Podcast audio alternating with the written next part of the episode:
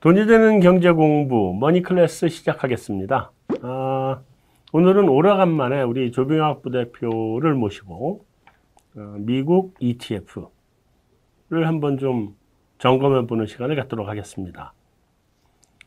자, 이 일단 전체 제목을 하반기 발상의 전환 이동이다 이렇게 잡으셨어요. 네. 무슨 발상을 전환하자는 얘기예요? 음, 생각을 좀 바꿔보자는 거죠. 아, 생각을 바꿔보자. 예. 당분간 지난 얼마 동안 우리가 그 서학 뭐 ETF 이런 거 별로 안 보고 이제 우리 주식들 보느라고 한참 정신 없었으니 네. 한국보다는 미국이 더 낫지 않겠나? 이렇게 네. 보는 겁니다. 그 시간 사이에 미국 ETF가 뭐가 어떻게 바뀌었는지 한번 점검을 해보고 네. 뭐 기회라는 게 있을는지 한번 보자. 네. 어, 좋습니다. 일단 그 아크죠. 예. 아크가 근데 많이 망가졌어요. 예, 많이 망가졌습니다. 뭐 2월 초를 기점으로 해서 그 네. 뭐 꼭지가 돼 버렸고 네. 계속 추락했습니다. 음. 근데 이제 일단 아크 가기 전에 예. 음, 그 전반적으로 미국 시장을 한번 확인을 해보죠. 이게 SPY QQQ 이게 예. 뭐 대표잖아요. 네. 성적이 어땠어요? 뭐 지수로 보는 것보다 ETF가 얼만큼 움직였는지 보면 되는데요. 네. 어, S&P 500을 어, 기초로 움직이는 SPY 같은 경우 네. 어, 제가 지난주까지, 그러니까 6월 첫 주 말까지 성적표를 한번 뽑아봤습니다. 오늘 네. 화요일이니까 어제 장 한 번 더 열렸는데, 뭐, SPY는 거의 그대로고, QQQ는 뭐, 1달러 정도 오른 그 정, 그런 정도니까 거의 똑같은 수준입니다. 제자리. 예. 그래서 SPY를 보면, 어, 작년 마지막 장에 200, 아, 372로 끝이 났는데, 어, 6월 첫째 주 말에 422로 끝났습니다.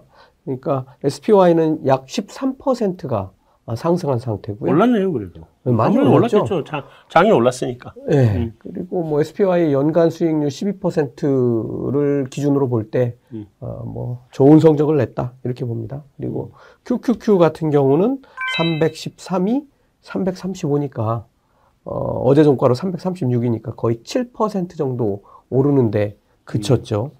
아무래도 QQQ는 나스닥 쪽이니까. 네, 네, 많이 오르지 아. 충격이 못했습니다. 있었겠죠? 예, 음. 그래도 뭐 작년 말에 경기 민감주를 옮겨 타신 분들은 수익은 뭐 대박으로 났으니까 어, 그 비교할 건 아니죠. 예, 그러긴 한데 원래 SPY, QQQ 이런 ETF로 들어간다는 거는 그런 대박의 수익률을 보는 것보다는 꾸준한 안정적인 수익률을 보고 가는 네. 그렇습니다. 거니까. 예. 네. 그 작년 그 말부터 지금 계속 그 기존 주식 다 버리고 경기 민감주로 넘어가자고 주장을 했잖아요. 뭐 다 가자는 얘기는 아니었고, 네. 어, 뭐 이렇게 SPY QQQ를 뭐 장기 투자하실 분들은 그냥 가져가시고, 네. 단 좀 더 높은 수익률을 내고 싶은 분들은 음. 어, 좀 옮겨가자. 네. 그래서 이제 그때 제가 말씀드렸던 것 중에 가장 추천했던 게 XLF가 있습니다. XLF. 예, 요 금융이죠.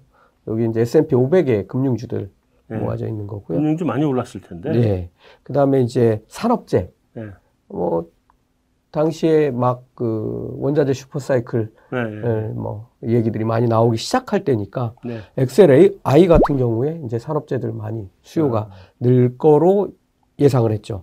그래서 이제 XLF 같은 경우는 어 29달러가 38달러가 됐어요. 그러니까 많이 안 오른 것 같지만 31%가 29가 올랐습니다. 30, 1, 38. 38. 네, 그래서 그렇죠. 31%가 올랐고 XLI 같은 경우는 88이 105가 됐습니다. 그래서 19%가 올랐습니다. 네. 그러면 이제 SPY나 QQQ에 비해서는 이제 월등하게 좋은 수익률을 음. 냈죠. 어떤 걸 선택했든지 간에. 음. 그래 보면 이제 QQQ 얘는 꼴찌할 거다 제가 이렇게 말씀드렸는데 역시 7% 정도 꼴찌했죠. 예, 뭐, 뭐, 나쁜 성적은 아니지만, 뭐, 그렇다고 전체적으로 보면 좋은 성적도 아니죠. 음. 어, 평균 이하고, SPY는 뭐, 그냥 500 종목이나 가지고 있으니까 네. 선방한 수준으로 13% 정도.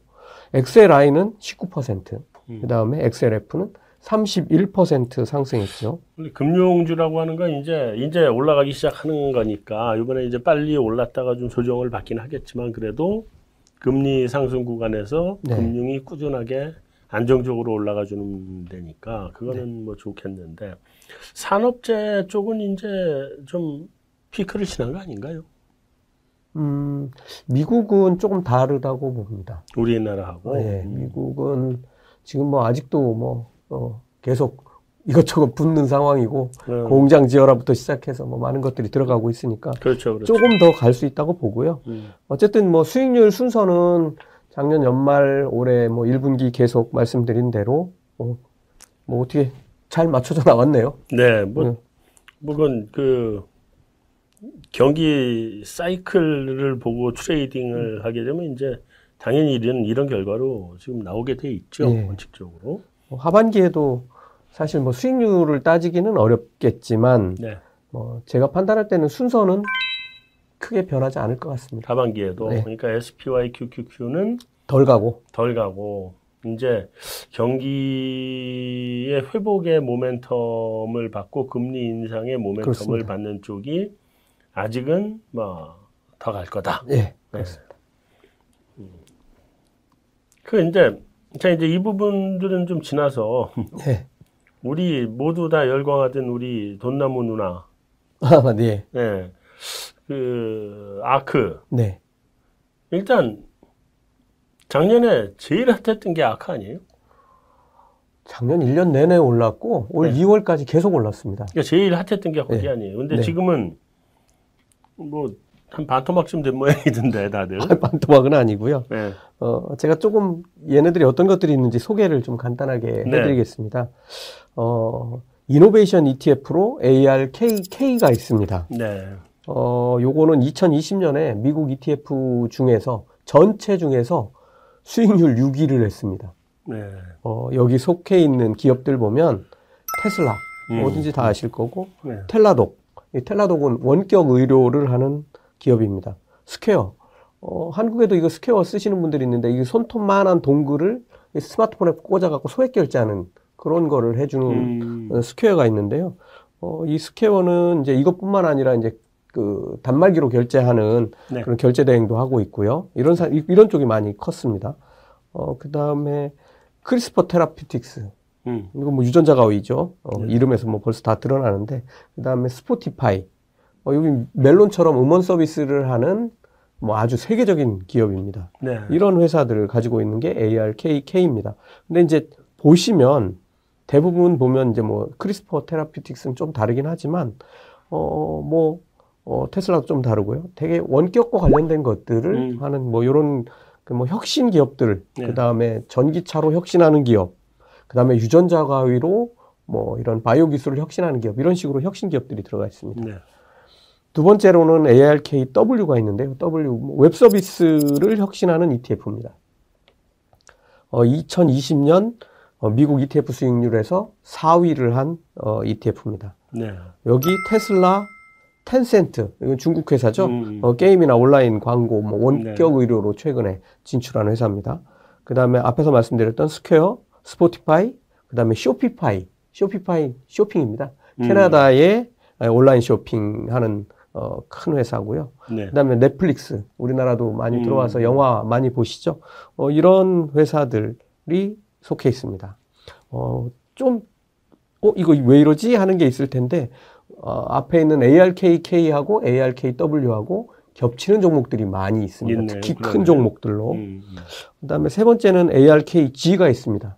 어, 이거 게놈 혁신 ETF죠. 우리 뭐, 뭐, 그냥 크게는 바이오 기술로 혁신을 이끌어가는 ETF라고 보시면 되겠습니다. 네. 재밌는 건 이 ARKG가 2020년 미국 전체 ETF에서 수익률 1위를 했습니다. 그렇겠네요. 작년, 작년 같으면 뭐 예. 그렇습니다. 무조건 일이죠. 어, 뭐, 혁신에다가, 음. 그 다음에 이제 바이오 기술이니까 특히 우리 코로나까지 코로나에 음. 집중되던 그런 그 ETF죠. 어, 앞에서 설명드렸던 이제 텔라독, 그 다음에 퍼시픽 바이오 사이언스, 여긴 뭐 유전자 치료하는 뭐 이런 회사들 대부분이 다 중소형 주들이고 네. 뭐 설명을 드려도 잘 모를 그런 회사들로 쫙 채워져 있습니다. 네. 그 다음에 ARKF가 있습니다. 요건 핀테크 ETF입니다. 어, 요거는 2020년 미국 ETF 수익률 18위를 했습니다. 네. 핀테크니까 이것도 대부분이 온라인과 관계되는 이런 어, 회사들이죠. 어, 여기 보면은 이제 앞에서 설명드렸던 스퀘어, 그 다음에 페이팔. 네. 어, 페이팔은 어, 2000년 초에 그 일론 머스크가 음. 어, 운영하던 그런 회사고, 네. 어, 이 페이팔 같은 경우는 팔았죠. 간편 결제, 예, 네. 간편 결제를 지금 우리가 지금 아무렇지도 않게 쓰고 있는 어, 개척한 음. 간편 결제를 개척한 회사입니다. 그다음에 아까 말씀드린 중국 회사 텐센트, 그다음에 핀터레스트 우리 많이 쓰죠 음, 음. 소셜 네트워크. 네. 어 그다음에 스포티파이 여기 이제 음원 서비스하는 음. 뭐 이런 회사들 들어가 있고요. 여기 카카오뱅크는 안 들어갔어요? 아 들어가 있습니다. 카뱅을 놓쳤네 이 사람이. 어 예. 그다음에 ARKQ가 있습니다. 네. 뭐 이렇게 어. 많아요, 근데. 어, 아직도 한 이거 포함해서 두 개 더 남았습니다. 네. 어, ARKQ는 자동화 기술과 관련된 기업에 투자하는 ETF입니다. 그러니까 자동화 기술이니까 우리가 얘기하는 스마트 팩토리나 음. 뭐 이런 로봇 뭐 이런 것들하고 관련이 돼 있죠. 네. 그래서 여기에 들어오면 또 재밌는 게 1번이 테슬라입니다. 음. 테슬라 들어와 있고 그다음에 바이두 여기 로봇 택시 하죠. 음. 그다음에 트림블. 어, 트림블은 뭐를 하는 곳이냐면 건축과 관련된 회사인데 네. 그 건축과 관련된 것들을 다 자동화합니다. 예를 들어서 뭐 측정이라든가 뭐 설계라든가 이런 것들을 자동화하는 어, 그런 회사라고 보시면 되고요.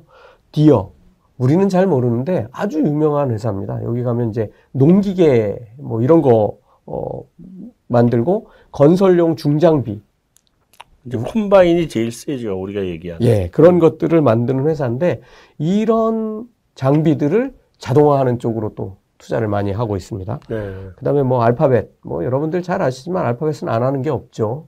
그래서 알파벳 같은 회사들이 ARKQ에 들어가 있습니다. 네. 마지막으로는 어 전에 소장님하고 얘기할 때 이런 것도 나옵니다 하면서 어, 설명드렸던 ARKX가 있습니다. 요거는 이제 우주항공 어, 우주 개발 ETF죠. 어. 네, 다음번에 꼭, 한- 꼭 한번 사고 말 거예요, 이건. 저도 노리고 있습니다. 네. 근데 아, 뒤에 가면 재밌는 얘기가 있습니다. 네. ARKX 하나도 못 오르는 사연이 이제 좀 이따 나옵니다. 어, 트림블이라든가 네. 어, 로키드 마틴 같은 회사 들어 있습니다. 음. 로키드 마틴은 이제 우리가 잘 아는 F, 제조업으로? F-35 만드는 그러니까 제조업으로. 예. 음. 그 다음에 우주항공이니까 뭐 그 우주 발사체도 만들고요. 네. 헬파이어 미사일. 음. 헬파이어 하면은 또 그 우리나라에도 도입돼 있는 헬리콥터. 그 뭐죠? 나- 너무 많은 걸 묻지 마세요. 나는 질문하러 나온 사람이 까먹었어요. 답을 하러 나온 사람이 아닙니다, 지금. 갑자기 생각이 안 나네. 네. 어, 옛날 코브라 다음에 나온 네. 코브라도 얘네 거고 음. 아파치. 아파치? 예. 음. 아파치에 이 헬파이어 미사일을 장착해서 쏘면 네. 한 방에 그냥 북한군 탱크들 그다음에 모조리 날려버리는 예. 나한테 쏠 건 아니죠. 아, 아닙니다. 네. 그다음에 우리 성주에 가면 있는 사드 예, 예. 다 얘네들 겁니다. 예. 어, 세계 1위의 방산 기업이라고 보시면 되고요. 그다음에 탈레스. 탈레스는 프랑스 최대 방산 기업입니다. 음. 어, 그 다음에 엔비디아. 뭐, GPU 분야의 세계 1위고, 지금 제가 점유율은 못 확인했는데, 어, 많을 때는 70% 정도를 세계 여기 주로 시장을 점유하고 방산으로 있었죠. 들어가 있네요. 비행기 만들잖아요. 보잉도 들어가 있습니다. 아, 그러니까 주로 방산이 들어가 네. 있네. 이게 왜 이런 일이 벌어졌냐면, 사실은 얼마 전, 그러니까 25일, 어, 지난달 25일까지는 뭐, 그, 이 ARKX에서, 어, 버진 갤럭틱을 한 67만 2천 주 정도 가지고 있었어요. 네. 근데 다 팔고 0입니다, 지금. 왜? 사실은 버진 갤럭틱이 우주 개발을 하는 회사잖아요. 네. 지난번에 제가 한번 소개해 드렸는데 왜 다 팔았지? 뭐 재미가 없다고 판단했나 봐요. 아, 그래요? 네, 그건 뒤에서 조금 설명을 네네, 드리고요. 뒤에, 지금은 네. 하나도 없습니다. 네. 하여튼 그래서 이런 것들이 ARK 시리즈로 있다. 네. 음. 알겠습니다. 근데 네. 우리는 인플레이션 지금 막 떠들고 있는데 캐시우드는 예. 왜 디플레이션을 떠들어요? 이게 이제 당장 디플레이션에 투자하라 뭐 이런 게 아니고 네. 장기적 관점에서 볼 때 디플레이션에 투자하라는 거고요. 네. 어, 예를 들어서 이제 이런 거죠. 어, 사람이 일하던 것들을 전부 자동화해버리고, 음. 그 자동화하면 그 안에 이제 인공지능, 그 다음에 뭐 센서, 로봇, 뭐 이런 것들이 가득 차게 될 거고 음. 이거를 구동하는 거는 에너지죠. 네. 근데 이 에너지를 지금 가격을 다운시키기 위해서 엄청나게 전 세계가 노력을 하고 있는데 네. 우리는 비싸지만 음. 어, 이런 태양광이나 어, 수력, 풍력들은 어, 뭐 좀 석탄 화력에 비해서 석탄 화력 중에서 이런 그 뭐 석탄은 아니지만 어, 그런 다른 뭐 천연가스나 이런 거에 비하면 네. 더 저렴하게 생산할 수 있다고 보는 게 지금 이제 에너지 전환하는 이제 그런 음. 차원이고 음. 그렇게 되면 공장에서 물건을 생산하는 단가가 엄청나게 내려갈 거고 네. 결정적으로 그렇게 되면 사람들은 다 집에 가야 됩니다. 음. 일자리가 다 사라지게 되고 네. 그러면 사람들은 쓸 돈이 없어요. 음. 지금 우리나라도 열심히 떠들고 그래서- 있는 기본 소득에 매달려야 되고 그래서 디플레이션이다. 예, 그래서 이제 디플레이션 사회로 가게 된다라는 것이 이제 그 지금 캐시유도가 어 많은 경제학자는 아니고요. 네. 기술공학을 전공한 어, 미래학자들 얘기고요. 네. 어, 이 얘기에 따라서 결국은 디플레이션 사회로 향하면 우리가 돈을 벌 기업들 어, 어디를 주목해야 되느냐? 결국은 이런 자동화라든가 로봇이라든가 이런 쪽에 있는 혁신 기업들에 투자해야 된다. 그러니까 자기 ARK 펀드에 돈을 넣어라. 음. 어, 이런 얘기가 되겠습니다. 그럼 어, 결과는 맞는데 분석은 틀렸네요. 그렇죠. 뭐, 네. 뭐 제가 볼 때는- 결과는 맞아요. 네, 결과는 맞는 말인데 음, 자기 혁신 기업에 투자해라. 네. 어, 맞아요. 네, 그런데 지금 단계에서 봤을 때 이게 과연 오르냐라고 보면 저는 대부분이 아니다라고 이제 뭐 네. 결론을 내리고 있죠, 저는. 그 경제학적인 분석으로 한 가지만 여기서 보태서 말씀을 드리면 네, 1700년대 초반에 우리 산업혁명이 일어났잖아요. 산업혁명이 일어나서 뭐 말하자면 우리 조금 아까 얘기했던 뭐 디언이 뭐니 이런 아이들이 사실 그때부터 뭐 어디선가 태동이 돼가지고 기술이 발전하고 발전하고 발전하고 와서 이제 여기까지 온 건데 이게 그 산업혁명을 유럽이 1700년대 초반에 했고 미국이 1855년인가에 남북전쟁 끝나고 난 다음에 곧바로 미국의 산업혁명기로 들어가거든요. 그래서 1900년대 한 초반 정도까지 한 100년 정도, 어, 100년 정도 되겠죠. 1950년 이때까지 미국이 굉장히 셌으니까. 네. 미국이 산업혁명을 했고 했는데, 또 우리도 뭐 산업혁명을, 근데 우리는 좀 사- 사정이 좀 다르긴 한데, 산업혁명을 하는 당시에는 그 기존의 일자리들이 싸그리 그, 못 쓰는 일자리가 돼버리죠.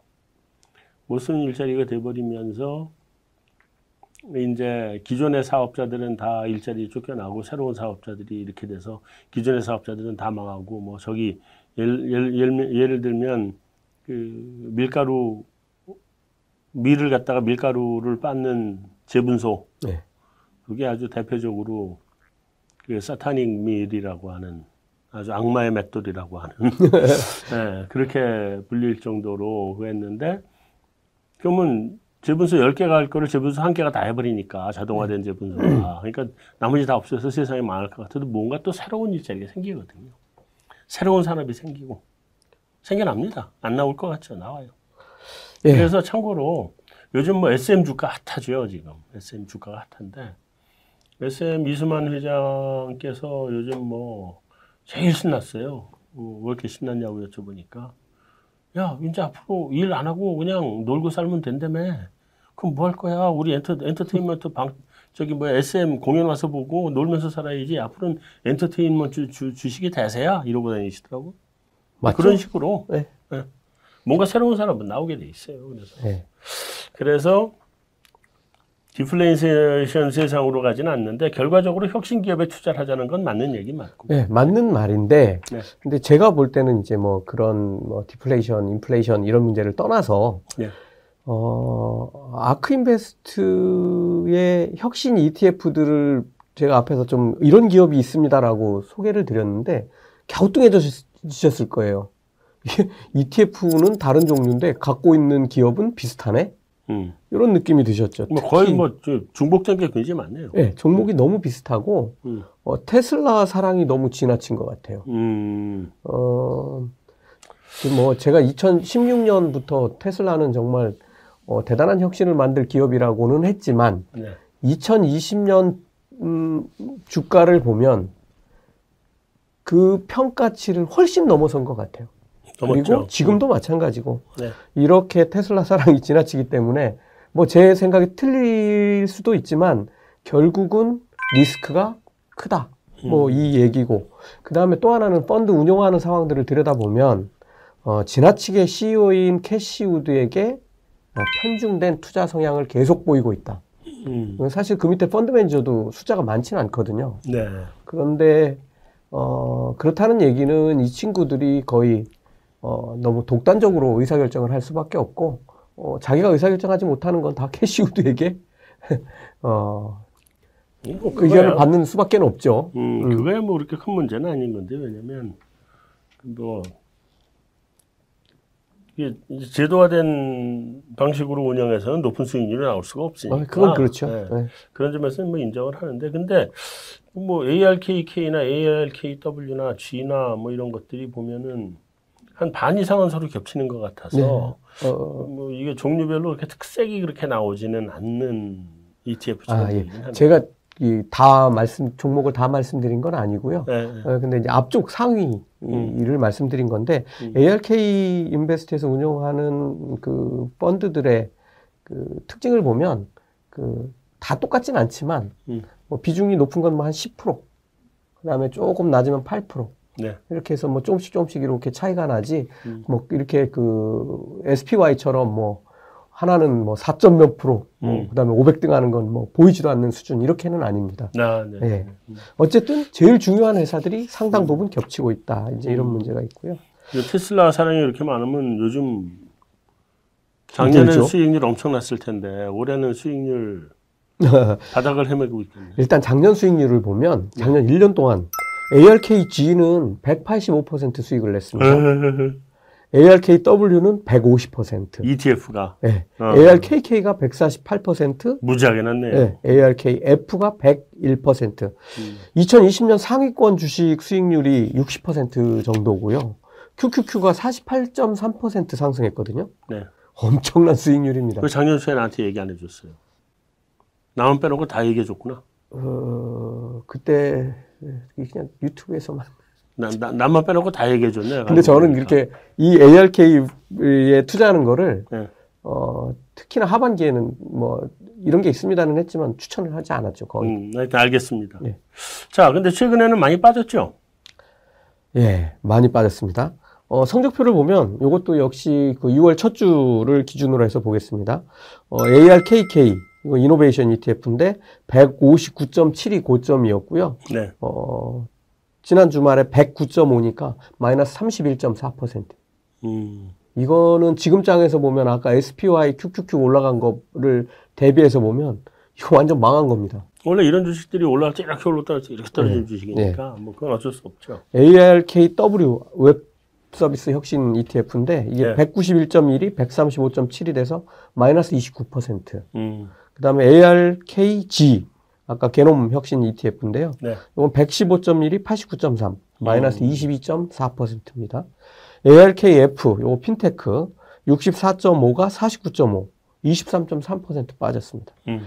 그 다음에 ARKQ, 자동화 기술 E ETF는 101.1이 81.8이 됐으니까, 그래요, 지금 뭐 마이너스 수익은, 19%. 수익은 나쁘진 않네 여전히. 작년에 샀으면, 아, 작년 초에 샀어야 됩니다. 음, 작년 초에 샀으면. 예. 어, 좀, 올해 이제 뭐, 특히 작년 어, 올초에 사신 연말, 분들한테는 연초에 미안한데. 샀으면 음, 정말 피곤하죠. 네. 어, 그런 상황이 이제 현재 시점의 성적표입니다. ARK 그 X 우주항공, 네.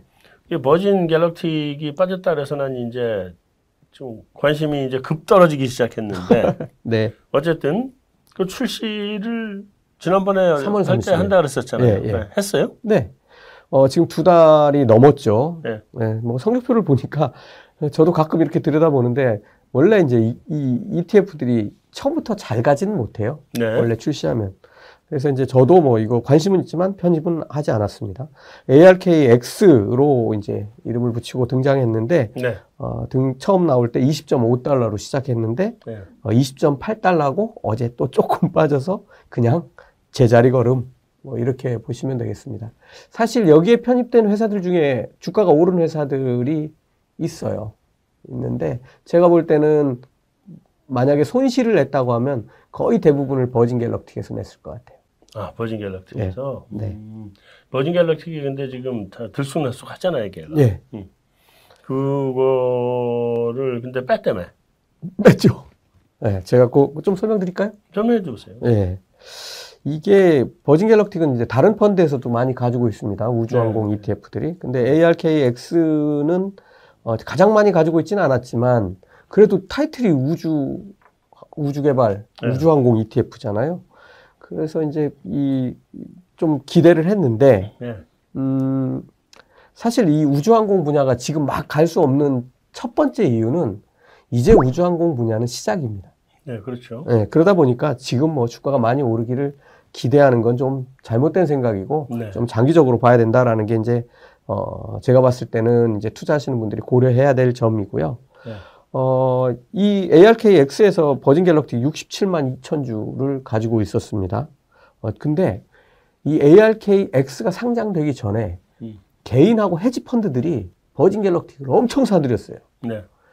이 버진 갤럭틱 주가가 그 작년 작년 올해 초 해서 17불 수준을 왔다 갔다 하고 있었거든요. 음, 어 저는 이 버진 갤럭틱이 올해 어 상반기 끝날 때쯤 뭐 거의 지금이죠. 이쯤 되면 한 30불에서 35불 정도를 적정하다고 봤어요. 네. 사실은 저도 버진 갤럭틱 좀 가지고 있는데 음, 뭐 거의 30불 뭐 이 정도 수준에서 음. 어, 샀고 사실은 제가 지난번 3월 달인가 그때도 말씀드릴 때 제가 적정한 수준이라고 생각했기 때문에 말씀을 드렸던 거였거든요. 네. 그 얘기는 하지 않았지만 근데 어쨌든 이렇게 어, 헤지펀드하고 어, 개인들이 많이 올려놓은 것 같아서 싹 올려놓은 거예요. 네, 이게 상- 62불, 2불까지 간 겁니다. 시쳇말로 상투에 잡았군요. ARK, 어, ARK가 어, ARK가. 상투에 잡았다고는 할 수는 없지만 그래도 꽤 높은 가격에 잡았는데 악재가 그다음부터 터집니다. 음, 첫 번째는 이 상업 비행을 이제 올 하반기에는 이제 무조건 하는 일정이었는데, 네. 그러니까 제가 그때도 5월에는 이제 마지막 그 점검하는 이제 어 이런 우주 여행에 대한 허가를 받는 비행을 하게 될 것이고, 그렇게 되면 어 올해 또는 내년 초쯤에 이제 상업 비행을 시작할 거다. 네. 어 그런데 중간에 이게 이제 내년으로 이제 확정이 돼 버렸어요. 네. 상업 비행이 그다음에 두 번째로는 어 블루 오리진이라는 회사가 있어요. 이 회사는 그 아마존의 제프 베조스가 어, CEO로 있는 그 우주항공 기업인데 네. 블루 오리진이 올 하반기에 상업 비행을 시작하겠다고 선포를 해버린 거예요. 음, 그 바람에 이제 여기는 타격을 받았고 네. 또 하나 문제가 또 생겼습니다. 뭐냐면 리처드 브랜슨이 이제 여기 사주잖아요. 네. 네. 어, 버진그룹 회장이 어, 이 회사 주식을 꽤 많이 팔았어요. 음, 그것도 뭐 30불 대, 그 다음에 뭐 그 이하에서도 팔았어요. 20불 대에도 팔아제꼈어요. 그러니까 깜짝 놀란 거예요. 네. 주주들이. 이거 뭐야? 하고 다 팔아치웠죠. 음, 근데 제가 볼 때는 제가 놀란 거보다, 어, 캐시우드가 더 놀랐던 것 같아요. 음, 캐시우드가 가지고 있던 주식을 다 팔아치운 거예요. 네. 근데 결정적으로 대부분 주식을 어 우리가 5월 24일 22일인가 24일인가 그때 그 아까 말씀드렸던 그 상업 비행을 허락받기 위한 마지막 비행을 했는데 네. 저는 그 비행이 100% 성공한다고 봤어요. 성공했다며요, 그거. 네. 그런데 캐시우드는 버진 그룹 회장이 주식을 다 팔아버리니까 음, 어 하고 봤던 것 같아요. 음, 그 전에 상업 비행 하기 전까지 거의 대부분 주식을 다 팔았고 네. 상업 비행에 성공했을 때 가지고 있던 주식은 12주밖에 안 남아 있었어요. 그래서 그것도 그 다음 날 다 팔았어요. 화딱지 났겠죠. 네. 그리고 나서 주가는 이제 고 상업 비행을 전후로 해서 이제 엄청나게 다시 올라서 올라왔고. 어 지금 뭐 거의 30불, 31불 수준 35불 터치한 다음에 네. 어 31불 뭐 이 정도에 있다가 네. 지금 어제 이제 다시 한 뭐 한 3불 정도 더 올라서 34불 그 네. 이상 지금 있는 상태고요. 네. 어, 뭐 이제 적절한 가격이 됐고 뭐 음. 전체적으로 분위기로 보면은 어, 버진 갤럭틱 주가는 조금 더 갈 것 같은데 음. 뭐 여러분들은 구경만 하시고 들어가시지 않는 게 좋을 것 같습니다. 아크엑스는 별로 재미가 없겠고 그러면. 예, 그 바람에 개별 이제 종목으로 가야 되겠네. 아마존 아마존에서 하고 있는 거. 다음에- 블루 오리진요, 다음에 저기 저기 테슬라 그 누구죠, 이게? 아, 스페이스 X 음, 일론 머스크. 그거. 뭐 그런 걸 차라리 사는 게 낫지. 어. 버진 네. 스페이스 X는 뭐 갤럭시나. 이제 비상장이고요. 음. 어, 블루 오리진도 비상장인 것 같은데 뭐 아, 요거 그래요? 곧 올라오겠죠? 근데 이 버징만 지금 상장이 돼 있는데 예. 제가 이제 과연 어디가 가장 혁신적이냐 지난번에 한번 소장님하고 서울하고 LA 두 시간 이거 한번 네. 얘기했잖아요. 네. 어, 그런 청- 측면으로 보면 저는 블루오리진이 하는 그런 그 로켓 우주 여행 사, 업하고 그러니까 블루 오리진 아예 우주를 가버리는 거잖아요. 아, 똑같습니다. 올라가는 높이는 거의 똑같아요. 네. 거의 지상 85km에서 90km 정도까지 올라갔다가 음. 블루오리진은 15km까지 모선에다가 어, 로켓을 싣고 올라가서 분리한 다음에 점화해서 올라가요. 네. 그러면 연료를 조금만 쓰고도 올라가는데 블루오리진은 스페이스X처럼 처음부터 땅바닥에서 그냥 발사. 쏴 올리는 거죠, 이렇게. 올라갔다가 캡슐을 딱 분리해요. 네. 그리고 얘는 자유 낙하하다가 네. 낙하산 피고 내려와요. 음, 그러니까 캡슐. 우주 여행하는 거냐, 걔는. 그렇죠. 온전히 다 그냥 천천히 내려오는 거죠. 음. 어, 그, 그런데 얘네는 그 로켓이 자유낙하하다가 그냥 활주로로 내려와요. 그러니까. 버진 갤럭틱은 네. 이게 이제 차이고 음. 버진 갤럭틱 방식은 이제 사업성 측면에서 훨씬 유리해요. 그러니까 상업적이고. 음. 예, 연료도 덜 들고 어뭐그 어, 로켓 세대가 로켓이 이제 비행선처럼 생긴 로켓이니까 음. 다시 재활용할 수 있고 그 다음에 이 로켓을 어, 비행했으면 아까 전에 말씀드렸듯이 LA에서 뭐 인천공항으로 음. 두 시간 만에 날아오는 이런 비행이 가능해지는 거죠. 이제 뭐 그거보다는 이제 달나라 가고 화성에 가고 이런 그거 세상- 하려면 스페이스 X로 가야 돼요. 이런 세상을 꿈꾸면서 한번 네. 네. 자, 일단 아크 ETF 얼마나 망가졌는지 여기서 대충 짚어봤습니다. 다 아크 다시 사도 돼요? 음, 사도 투자는- 되는 게 투자는 있고, 네. 개개인의 뭐, 개, 개인의 선호대로 어, 다음 시간에 자세히 한번 말씀드리겠습니다. 다음 시간에 예. 알겠습니다. 여기서 1부 마치고 2부 넘어가겠습니다.